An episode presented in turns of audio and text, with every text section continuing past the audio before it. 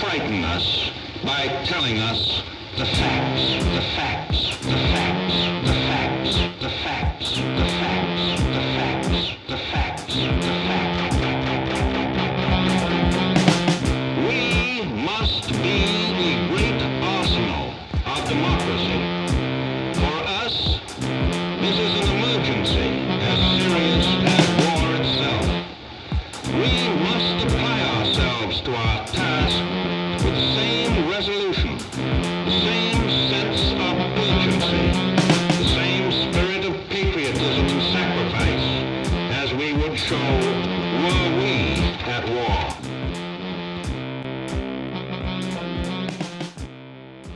For 91.3 FM WVUD and WVUD HD1 Newark in the great state of Delaware, I'm Bill Humphrey, and thanks for listening.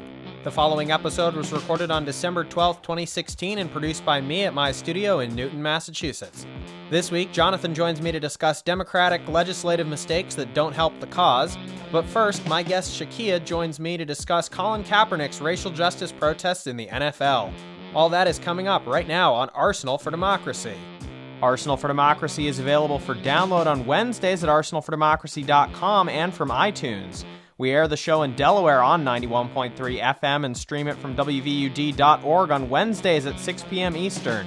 Follow us on Twitter at AFD Radio or like us on Facebook. You're listening to Arsenal for Democracy. I'm your host, Bill Humphrey. My guest this week, joining me on the line from Chicago, is Shakeia. Uh, she's going to be on the show this week to talk about uh, a segment uh, that we occasionally do here on the show, which is sports politics. So, a political story that comes out of the sports world. Um, and in this case, we're going to be talking about the uh, protest uh, that many Americans are aware of that uh, the uh, quarterback from the uh, football team in San Francisco has been uh, leading, and that's been getting a lot of buzz. Uh, I don't really know a lot about football, so she's going to be sort of our football expert and also talk about the, the context of the protests. so, Shakeia, welcome to the program. Hi, thanks for having me. Glad to be here. As I said, I don't know a whole lot about football. I think the last uh, the last time I did a football segment on this show was probably uh, either about the uh, Washington football team name or about uh, the domestic violence incidents and things like that. Um, but we've also covered uh, the uh, guy, I think was his name Michael Sam. Um, mm-hmm. Yeah, so mm-hmm. so these are the kind of things that we're usually talking about when we when we do bring up the NFL. Um, uh, who who is leading this protest and uh, and what what is the the core of this protest about? Well, um, Colin Kaepernick is uh, the person who started the protest. He started kneeling during the national anthem. Um, Colin Kaepernick lost his starting spot on the 49ers, I believe, last season. Um, and this season, by all accounts, the 49ers stink. So Blaine Gabbert was San Francisco's starting quarterback. And so a lot of people criticize Colin because, well, he's not the starter. And so therefore, you really can't get respect from us because you're not very good. And so it was almost as if his kneeling during the national anthem and his talent or, you know, losing his starting position have something to do with one another and they don't. Um, it seems that people have a gross misunderstanding when it comes to the purpose of the kneeling, the purpose of the protest. Um, there's been a lot of uh, back and forth that I've seen online and on TV, and you know, from sports commentators about why he's doing it. And I'm almost certain that no one is actually paying attention. Yeah, it seems to me that a, a lot of times um, they, you know, he he's being, I guess he's not he's not like shouting at people about it or anything. He's he's been kind of uh, you know, just giving statements periodically, and um, they seem to be very well informed statements, and at the very least, very thoughtful statements. It was not like he had rushed into this or anything. It seems like any action that he takes or any statement that he makes is at least backed up with some sort of like you know conscientious thought to it. Um, but but these uh, the sports reporters especially seem just like they don't know how to handle it. Like they're just like I st- I still don't get this after however many dozens of times that we've you know talked about this. I still don't understand what's happening. The interesting part of this is one thing you said. It's silent. He wasn't screaming. He wasn't yelling. He's not calling anyone names. In fact, it never came up until someone asked him a question. So the idea that he's doing it, you know, for the visual is kind of silly. He wasn't, he never said anything about it. He got asked a question one day and it picked up steam. And it's protest is not supposed to be comfortable. I'm not sure where in this generation we were like, oh, hey, if you don't like this thing, this gross injustice, don't bother me with it. Protest, but do it over there. do it over there. Be quiet about it. You know, don't get in my way. How dare you make me think during my football game? And it's sad. It's really sad. One, because the lack of critical thinking just is baffling. Like, and then the false idea that protesting is disrespectful to the military? How? How?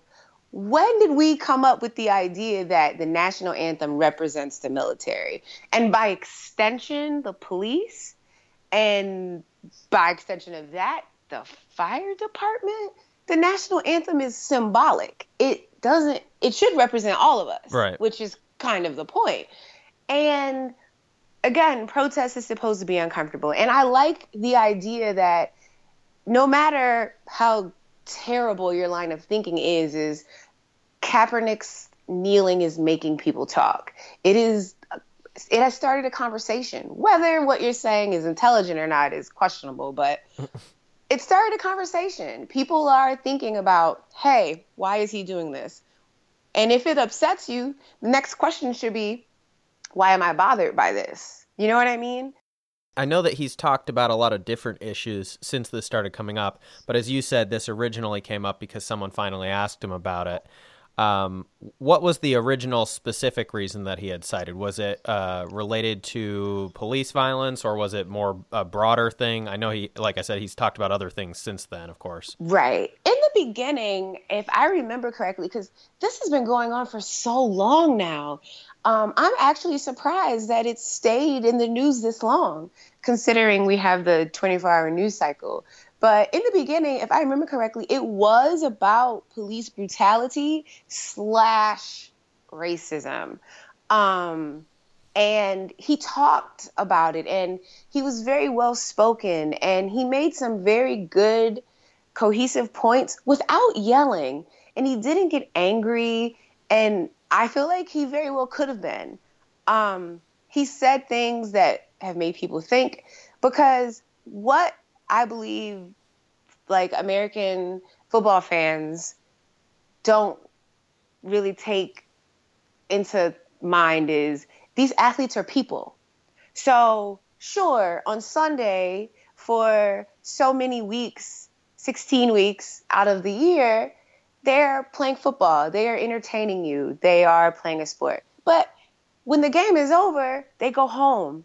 They're real people. And without the helmet and the pads and the uniform, they're still just black men walking the streets and black men driving luxury cars or living in nice neighborhoods where they, you know, may not be welcome otherwise. Um, it's very interesting that we strip celebrities and athletes especially of their humanity you know and that was his point like at the end of the day i am still a black man and this could happen to me and this could happen to someone i know and someone i love and people lost it about it i feel like his point got lost in just the idea that we don't like to hear what's uncomfortable for us and i think if i remember correctly there was a case recently uh, where some police officer had had crippled a former NFL player. I think that was in, I forget where that was. I think it was somewhere mm-hmm. in the in like the East Coast somewhere. But uh, you know that that goes to your point that the you know being in the NFL doesn't like inoculate these people from like dangerous encounters with the the police, which is what he was protesting. Right, and the police response proved his point. Yeah. Like, hey, we're not going to work your games. We're not going to do our jobs because you want us to do our jobs. Like, this makes no sense to me. And um and I, I hate the argument of not all cops because well obviously you know what I mean? Obviously, not all cops. Obviously, not all whatever. That could be said for anything. However, right. it's a problem. It's not a new problem. It's just, it's now being videotaped, and social media is allowing these stories to get out before there's a whole lot of damage control from police departments, communications, you know, areas. Yeah. And you know, it's out there now. And I think it's great what he's doing and the conversation is happening. And I wish more people would listen. This has been going on for weeks, weeks, months now, right? I think months, yeah. Yeah, we're in December and football season started in September. So all this time, he's still having to explain himself. I think people are willfully missing the point. Yeah, I, I have to imagine so. I mean, the most recent thing that happened was because uh, we're uh, recording on December 12th, which is a, a few days after uh, the anniversary of Pearl Harbor, and somebody like active duty high up in the military, I think in, in the Pentagon, tweeted out something about, you know, like hinting, not by name, but hinting that it was somehow disrespectful to the people who died at Pearl Harbor, I guess. Yes, I read that. he gave it, it was like a speech, right? Like this this supposedly, you know, speech in memoriam of Pearl Harbor, and he mentions Colin Kaepernick kneeling, and it's like, okay, your head and the point are really far apart. And so there's this thing that I always talk about with my friends with regard to patriotism, and it's jingoism. Yeah. We are just absurdly jingoistic as a country. And it's really, really prevalent in sports. You know, like we call our teams the best in the world. And, you know, we're not the only country who has sports teams and leagues. And we find ourselves calling ourselves premier. You know, the NBA champions are the world champions. The, you know, MLB, granted, there is a team in another country, but it's Canada, not far away. You know, World Series, this is the best baseball team in the world, you know, and so that jingoism just is so strong. It's so strong. So anything that is perceived as disrespect to the flag, the military. It's it's absurd because what happened to free speech? What happened to Now I know, I know, you know, free speech is a thing people on Twitter throw out. I can say what I want to say because free speech. Yeah, you're not free of consequences from your from your fellow man, from the government, sure. But that was just an absurd call out because where's the connection to Pearl Harbor? Like those people died in an attack. Yeah. They they they didn't die because a black dude was like, eh, I don't want to stand during the national anthem on Sundays. Like, it's just what he's doing is harmless, but the rhetoric that's coming from people who are against it is harmful. Um, I've gotten into arguments with people I know about it. Um, people telling me that you know standing for the anthem is a matter of respect. And I go to lots of sporting events. I go to Bears games, I go to Cubs games. I've been to White Sox, Bulls, Blackhawks. I sit during the anthem all the time. Not because of any real reason, honest. I've been doing it for years. It's because I don't want to. The anthem is the best time to get a beer, to be honest with you. like, because everyone else is standing and watching, you know, someone sing or whatever, go get a beer, get a hot dog. Lines aren't long, go to the bathroom, however that goes. I just didn't realize that so many people cared this much to connect it to Pearl Harbor. it's rude. It's also kind of disrespectful to the intelligence of the people he was talking to. Yeah.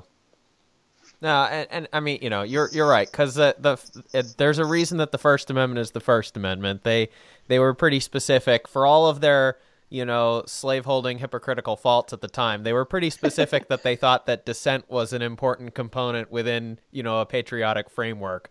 Um, right. There certainly weren't a lot of people who were less patriotic whatever that means than the people who wrote the constitution and they seem to be fine with you know creating provisions for uh, protected dissent. But as you said, everyone is not really listening to what he's saying, and they're just you know freaking out immediately.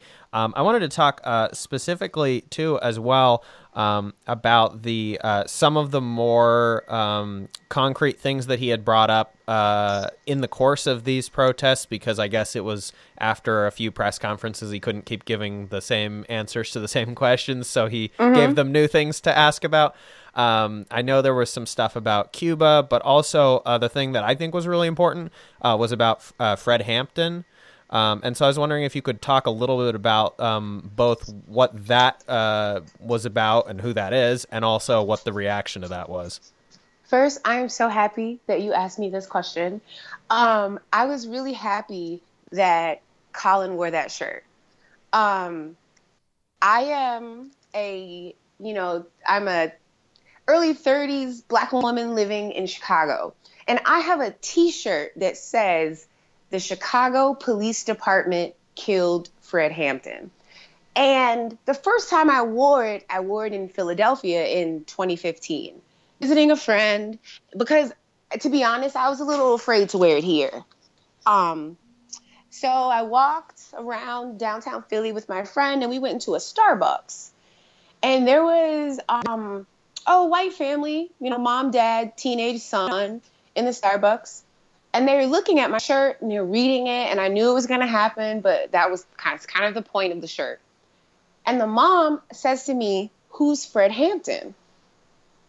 And her son, before I could open my mouth, says, Mom, you don't know who Fred Hampton is? And this kid schools his parents in Starbucks. Nice. Um, and I was so proud that I offered to buy his coffee. Like, hey, you're not my kid, but what you just did is incredible. So, what I realized about uh, Fred Hampton when uh, Colin Kaepernick wore the shirt is that, again, he created conversation. There were a lot of people who had no idea who he was. I even saw on Twitter that a journalist for the Tribune here in Chicago had no idea. That was disappointing to me because you're a journalist and Fred Hampton is a big, big part of Chicago history. And so I'll tell you about Fred Hampton. Fred Hampton was a member of the Black Panther Party and he lived here in Chicago. I believe he was the deputy chairman of the National Black Panther Party. And on December 4th, 1969, which Colin wore the shirt on the anniversary of his uh, murder, uh, there was a raid by, I believe, the FBI and the Chicago police. And Fred Hampton was asleep and he was in bed next to his pregnant girlfriend. And they just, you know, police, FBI, they come in guns a blazing and they, they're shooting the place up. And he's asleep and they find him in bed and someone says they found him, you know, and he's still breathing. So they kill him. They pretty much assassinate him while his pregnant girlfriend is there. His son was born a couple of months later. Um, it's a very interesting story. It's big, big, big in Chicago history. Um, no one likes to use the proper terms. Like, it's romanticized. No one says he was murdered. No one says he was assassinated. You know, it was a raid gone bad. But by all accounts that I've ever heard, he was killed on purpose. Everything that I've ever heard about it, the stories from my relatives, you know, my my grandmother her sisters uh, were part of the Great Migration, and they lived on the west side of Chicago when this happened. They moved to Chicago in 1957. And this happened in 1969. And it's all my family talks about is how they killed that boy. It's a, it's amazing. And so to see that it's not taught, it's not taught in traditional public schools. Um, when I asked around people who had heard of it, everyone heard of it word of mouth or seeking it out on their own. And so the fact that he wore this shirt and had journalists looking it up and, you know, even journalists who are local to Chicago who cover the Chicago police on a regular basis, they have no idea. And I do think that Fred Hampton's story fits with Colin's mission here, so to speak. I don't want to really say it's a mission, but in that he's just pointing out the grave injustice that has been going on for decades. Decades. A man was killed. He wasn't arrested. He you know, he wasn't brought in to testify or give his side of things. He was just killed.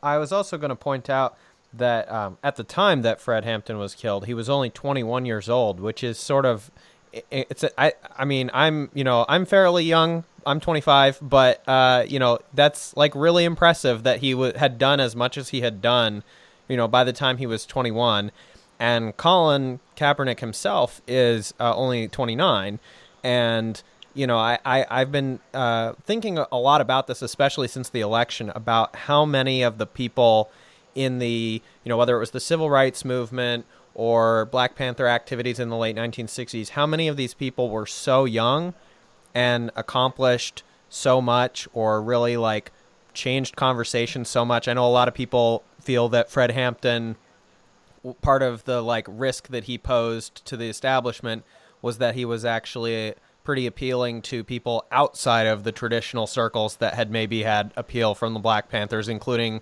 plenty of white folks um, especially you know poorer white folks. And mm-hmm. uh, I you know I just I keep coming back to this. Uh, the, this this sort of new crop of, of younger people that are that are leading things now, and then also seeing some of the people who were around at the time in you know in the 1950s or 1960s who I don't know in a way don't want to don't seem to want to let go of of that period uh, you know, not not in terms of remembering things, which is important, but in terms of like realizing that maybe the younger people could uh, take a, a, a, pretty important role again in in the current generation. I don't know if you have any thoughts on that particular aspect. Well, I've seen a lot of older people. You know, I feel like what happens is the older you get, the more risk averse you become.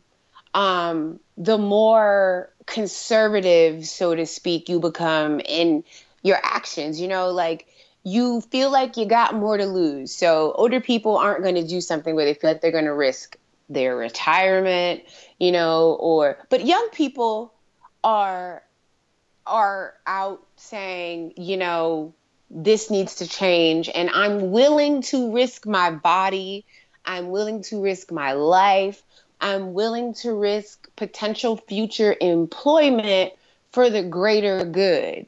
You know, I've seen some of these young folks getting arrested. Now, here's the thing when I say young folks, I'm 34. I'm not that old. However, I sometimes am like, oh, well, I don't want to get arrested. And I don't, I have too much going on to, you know what I mean, to risk right. my career. And so I applaud them. I I will donate money if they need it. I will if they're hungry, I will feed them because they have it. They have the energy for it. They are motivated. And let's be honest, we're still fighting the very same fight that our grandparents were. Um, my grandmother is 93. Um, she has been retired my whole entire life and her stories are amazing. You know, growing up in Indianola, Mississippi, moving to the north, she said stuff like, you know, you kids don't know how good you have it. But then on the same token, she talks about how much things really haven't changed. You know, be careful going out around the cops. My grandma used to always tell us this weird thing like, you know, don't put your drink down. Because nothing's really changed. like hmm. there's nothing new under the sun. And I think there's some value to the youth. Like this is this is their future. Um, and they don't want to keep living under the restraints that their parents or even even me that I had to, you know, if I've I've had to deal with. If I were in my 20s, I'd probably be out there raising hell too. Um, I like I like young leadership. I like especially, you know, young men like Colin stepping up and saying this isn't right. Um, just look at what he has to lose. Millions of dollars, endorsements, a career, his life even. Um, I read that he gets a ton of hate mail. A ton. Yeah. And they send it right to the team. How do you how do you do that? How do you say, "Hey young man, you know, you can't really want a better can't really want a better country. You you can't want to be treated equally. You want to be human? Are you kidding me? Go go throw that ball. Um, I'm all for the youth. Go for it. Do what needs to be done. Because some of us have we reached a point where we feel like we have too much to lose, or there's kids involved, and you know, parents don't want to be separated from their kids. Um, I feel like throughout history, if we looked, that a lot of revolutionaries were had their lives cut down very early. You know, Martin Luther King Jr. wasn't 40 right.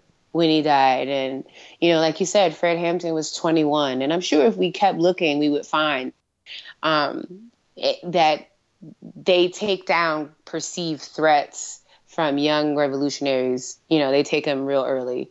Because 21 meant he had a long life ahead of him where he could have could have changed the world you've talked a lot about sort of just the value uh, in and of itself of starting conversations that weren't happening. Um, it, you know, I'm sure that there are some listeners, uh, you know, especially on the air in Delaware, who maybe, uh, you know, hadn't necessarily thought about some of the points you were bringing up, um, or were skeptical of uh, Colin's protest. W- what is sort of the big takeaway that you're that you're hoping people will will get out of this uh, protest, or at least start thinking about? Um, the big thing, the key point that I've been talking about a lot that I hope that people take from this is that that a the injustice exists, right? It's there. We can't keep ignoring it. We can't keep acting like, you know, it's it's not happening. You can't sweep it under the rug anymore. But in addition to that is that you can do the whole I don't see color thing, but do you see humanity? Like black men, black people, we're human. We shouldn't have to dress a certain way, talk a certain way, be educated a certain way to be respected. That and I don't like the the thing that keeps being said is, "Oh, you should just listen to the cops." What? That is absurd because I don't know where the idea of authority that, you know, people have came from. I wasn't raised that way.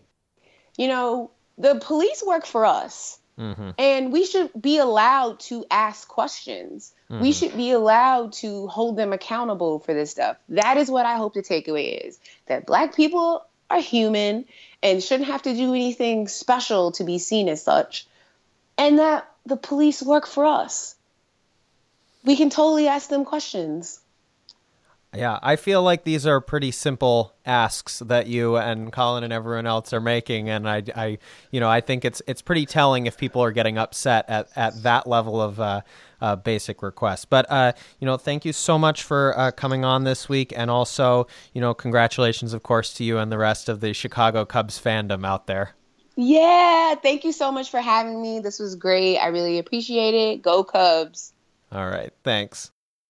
Coming up right now, Jonathan joins me to discuss Democratic legislative mistakes.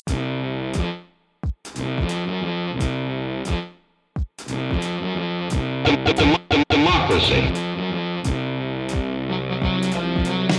You're still listening to Arsenal for Democracy. I'm your host, Bill Humphrey. Joining me in studio now is Jonathan Cohn. Hey, Jonathan. Hey, Bill. Thanks for having me on. So uh, it's been an interesting week since we last talked. Um, last week we were talking uh, at some length about um, Republican mechanisms for getting their agenda through Congress, things that we need to be keeping an eye out for, being vigilant for. Um, and uh, that was sort of the main focus last week. Uh, I know you've been writing a few other things Yeah. in the past week. Um, I was wondering, could you talk a little bit about what you've been writing about? Uh, I think some of it you've been writing on your Medium, right? Yeah, Yeah. Because I recently created a Medium account. Okay. So how do you how do people get to that? What is it? Medium.com slash like at Jonathan Cohn, I think. Yeah, I think that's probably Yeah. how you get All right. to it. So If what you- have so what have you been writing about? Yeah, um, it basically follows from the conversation that we had last week, looking at the way in which leg- in which significant pieces of legislation can be enacted via via riders to must pass bills, or also looking at the tendency of Democrats to kind of drop their demands and then pass must pass bills without things that they had deemed priorities. And you can see that in two two of the bills that just passed last week. Both Because before, when we were talking, they there was a potential that they were going to hold up some legislation, the Democrats, over Flint funding and miners insurance. I think uh, the- miners health insurance. So the Flint funding had already gone into the to the water resources bill. It was just at risk of being stripped out Okay. because it could have been that. However, there was because of a I, I explained the origins of it in, in the piece to some extent, but there's a, a a fund that kind of that short for um kind of for healthcare and pensions for miners. That's a it's a private multi-employer fund that's backed up by the federal government as a result of a deal uh, between the United Mine, Mine Workers of America and um, the Truman administration in 1948. And so because of that, that that but because in recent years a number of coal mines have been going under, have been closing, and then you have some companies like Patriot Coal that just want to get out of their pension obligations when they go bankrupt,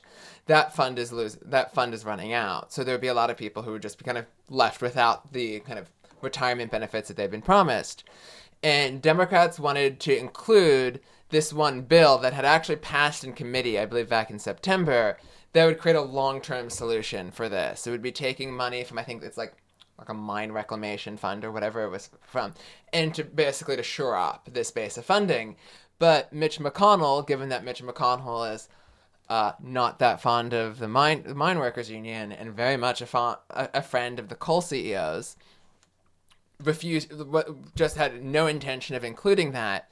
So you had some Democrats with, with a significant coal miner populations in their states, people like Joe Manchin in West Virginia, Sherrod Brown in Ohio, um, etc., who had who wanted to be able to who had wanted to fight for that in, inclusion of that in the bill to kind of stand show this like we're standing up uh, standing up for kind of people's retirement benefits, particularly considering if you think of like old that like old people in coal states pretty much did go for Trump. It's also a nice way of of, of showing like no, we're the actually the ones who are going to stand up for the economic for like the working cl- working class in these states. And Democrats had had made noise that they might actually hold up the bill and th- be willing to go through with like shutting down the government uh, or at least hinting that they might do that if it weren't included, uh, instead of the like four month patch in the bill that only funds that that only kind of provides funding for that for those programs until April when it's budget time again, um, and who know and with who knows what's going to happen then. But then Friday came and they dropped the demand. They vote. They provided enough votes um, for the kind of to proceed so that they didn't have the votes to filibuster it, right? because um, it was, I believe, 18 Democrats had like, only 28 Democrats had voted to block it from advancing, uh, with 18 vo- joining most Republicans and voting to proceed to vote on the bill, and then Democrats split 23-23 on passing the bill, with that did not include the demand that they had said that they were going to make a whole to do over. Um, with no no promises from Republicans that in any way that this issue would be addressed next year Did they make a point? in like New York Times, Chuck Schumer had talked about, oh well, you know, we didn't get it, but we I think we've made our point. Uh, Maybe Chuck Schumer wants a gold star for like some speeches that were given, but at the end of the day, the point that they showed is that Democrats will still pass will, will drop their demands readily to agree to must pass bills whether it's like an omnibus bill or other like large bipartisan bills without getting what they want so that Republicans don't really need need them because Democrats won't vote against won't vote against things you know, I feel like uh, periodically you hear Democrats talking about how they're like, well, we don't need to get rid of the filibuster. We just need to make it like uh, an old fashioned talkie filibuster, like Mr. Smith goes to Washington, and that will solve all the problems because then, you know, it'll raise the sort of barrier to doing one of them, and then it'll only be for stuff that really counts, et cetera, et cetera. Um, not that that's really how that actually worked in practice back at the time. They filibustered plenty of stuff that should not have been filibustered, uh, and it did not require that much effort. Um, but also I feel like it just lends itself to this like whole kind of mythology of like, well, we've made our point. Like, Yeah. it, it prioritizes the style over the substance of anything.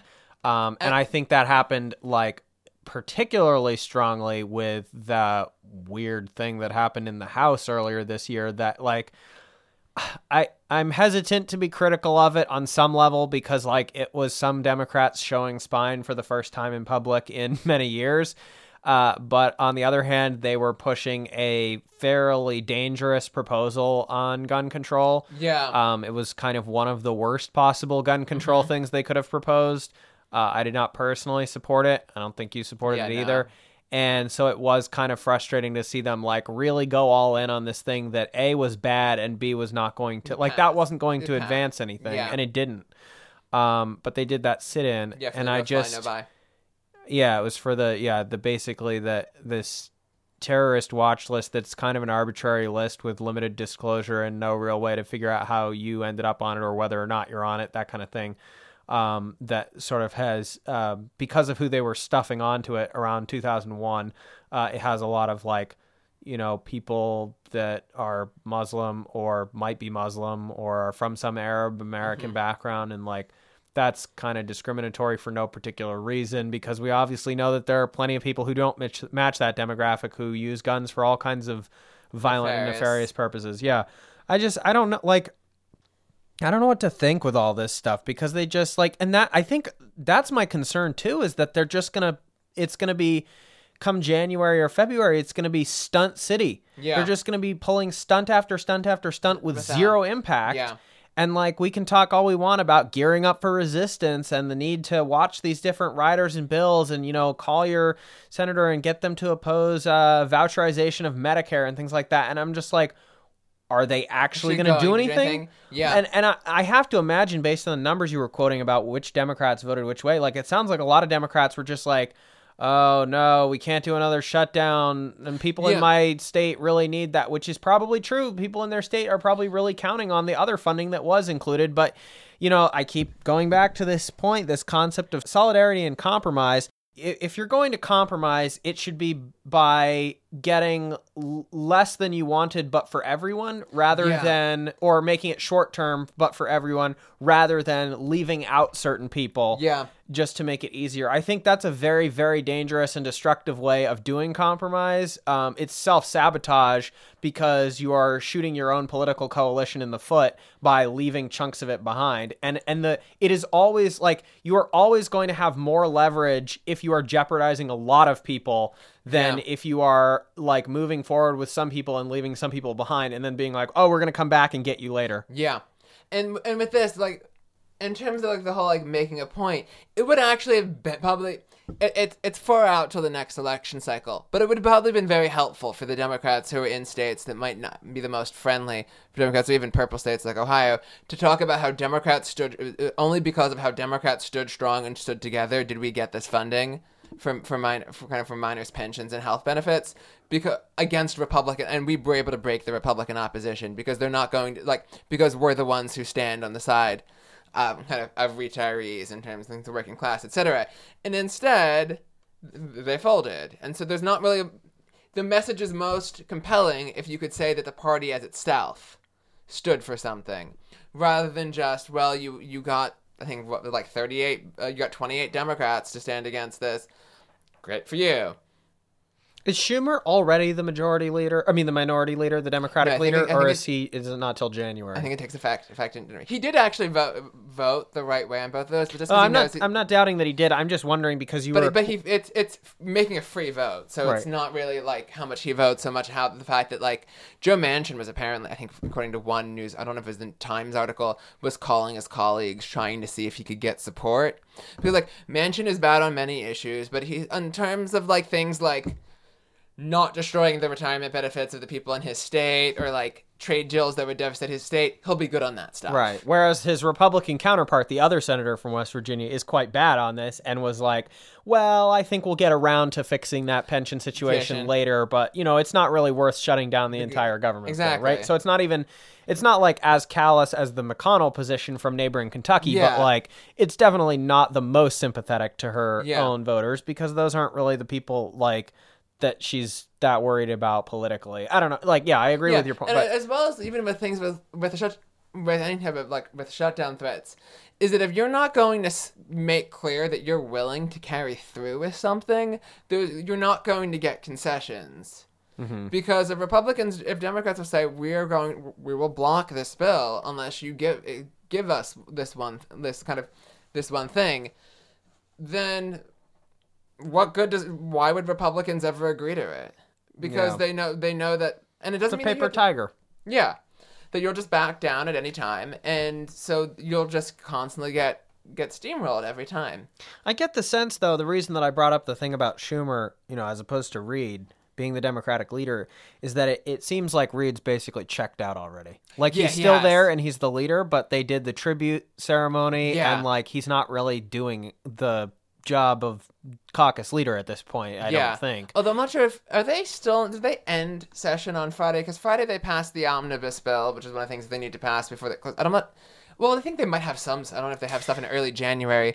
The other Yeah, I mean that in- certainly happened with the fiscal cliff after the 2012 Yeah. election. That that session ended up going into January, and Yeah. then they like they like extended by artificially so extended, the extended- day. uh, Yeah, you know the day because the end of the day, 24 hours. Yeah, yeah, because that's the thing. Like, right, what you could have done is if you wanted to make sure that you get this, then you say, then you block it, and then you demand that the House and the Senate pass like a week long continuing resolution until you get what, and then we'll come back and you say that there's no need for any Republican to have a, have a nice Christmas holiday. yeah. I'll say Christmas, except that I think there's only one of them, who, Lee Zeldin of New York's uh, New York's first district, who wouldn't be celebrating Christmas because he's the, the sole Jewish Republican in either House of Congress. But yeah, there's no reason for them to be able to go go to have like a nice, happy holiday. But in terms of like people who are retiring, it just made me think of the other vote on Friday night was on the Water Resources Development Bill, um, where Flint funding finally got was was in that.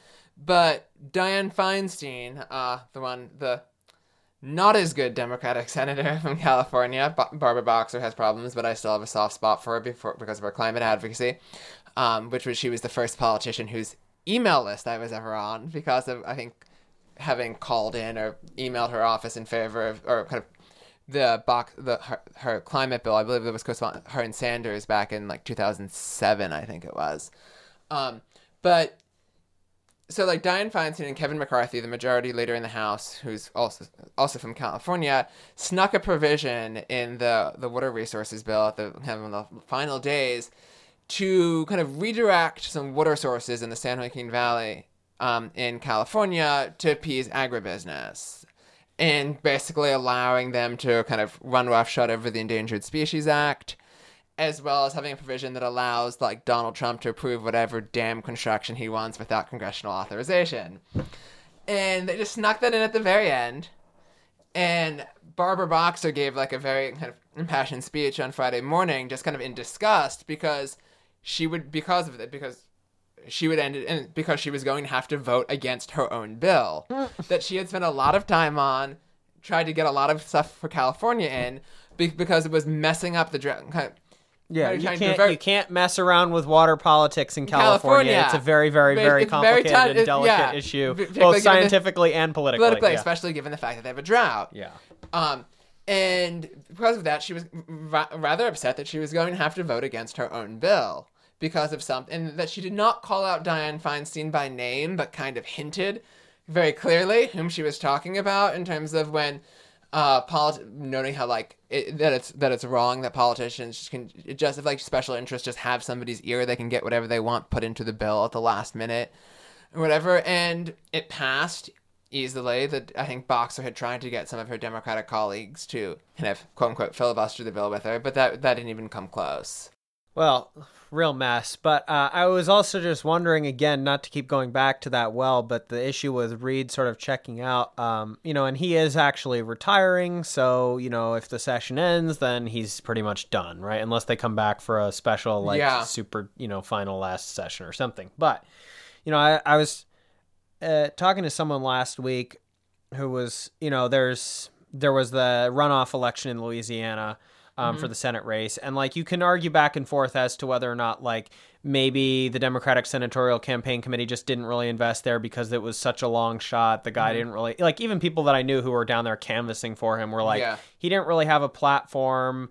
It was kind of hard to tell what he stood for. People were just kind of burned out. You'd go to the door and people would be like, "No, we already lost." Like it's Yeah. over. There was a sense of like defeat in the way that was not true with like a year ago John Bel Edwards getting elected to the governor, kind of surprisingly in the runoff election there uh, from the Democrats. But you know, again, you can argue back and forth as to whether or not they like should have done something Mm-hmm. because they did nothing. I I am in the camp that says they should have at least tried. I think that would have Yeah. you know been a good place to like start digging in their heels. I don't think that like I don't think it's less demoralizing to fight and lose another race than to just Not give up at all. Yeah. yeah. The Um, one, one thing I thought was interesting with that, the, the, the I think I know, I know somebody who's on the DSCC, Democratic Senate Campaign Committees, email list. I, I'm not. I'm on the DCC, the Congressional Campaign Committee's mailing list against my will because I my unsubscribe attempts haven't actually worked.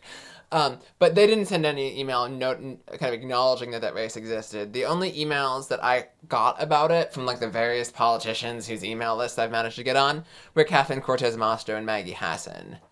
Um, I, and I I also thought that was to their credit. Yeah, and- they actually tried to bring attention to that. And I, I think also as well that uh, it, it's hard for the DSCC to compellingly make the case that they just ignored it because it was quote unquote unwinnable, given the races that they did invest in in other states earlier in the year, which were also unwinnable, Unwinnable, yeah. and that there were winnable races that they didn't invest in. So it yeah. was just yeah, they were just really targeting all over the map. the But strongest but yeah, but so anyway, this person that I was talking to was just saying like that that their perspective on this was that um the party as a whole at the national level is just completely leaderless and has no direction and that that had been almost the case for a while but at least like you know as bad as Debbie Wasserman Schultz was at least there was one person that was sort of in charge on some level Yeah. and, and or you Somebody had was the- making yes or you had the rival locus of power at the White House but the White House also is almost acting like they've checked out at this point. Yeah. I think because understandably they are feeling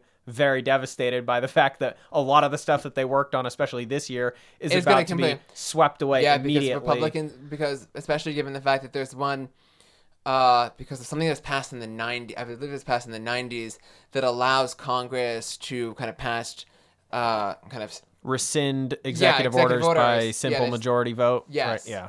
uh, and the, and that can go back depending on how they want to kind of term what it means that they were in, in, in like in session.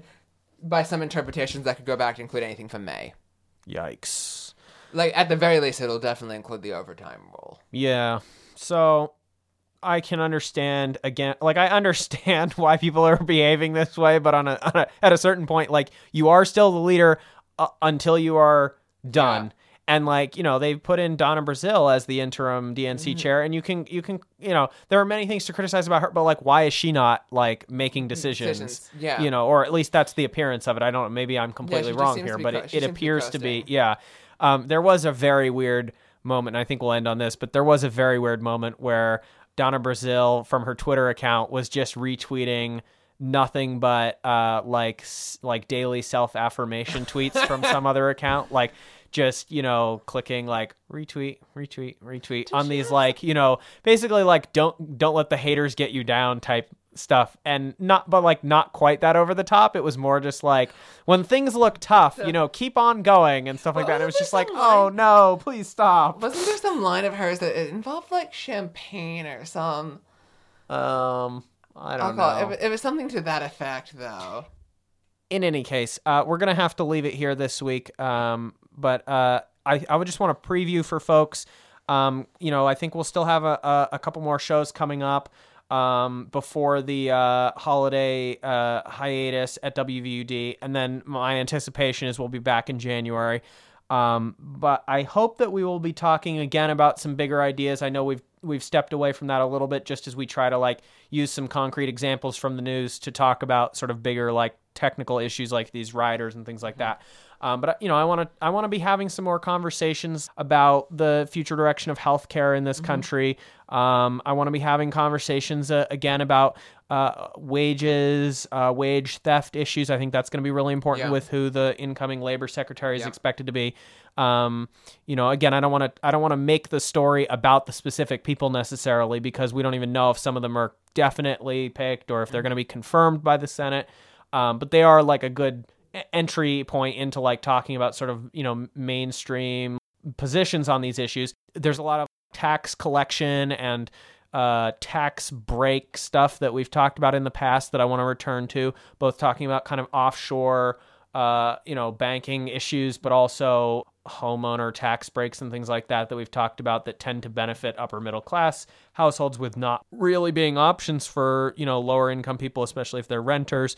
Obviously, I don't think we're going to be getting these these positive reforms that I would like uh, under the current administration, but what can we be doing to come up with to craft a unified sort of platform that the Democrats can present as an alternative or anybody from the left can present as an alternative because I think that you I think that I think that just saying no to everything and doing these sort of stunts that are going to fail is not the way forward. I think at the very least if we're going to go down and lose some of these fights, we have to be saying the entire time this is what we would be doing differently if we had power. So that's just my little preview for folks. Uh, again, uh, Jonathan Cohn, you can follow him on Twitter at Jonathan Cohn. Also find his stuff on Medium or at arsenalfordemocracy.com.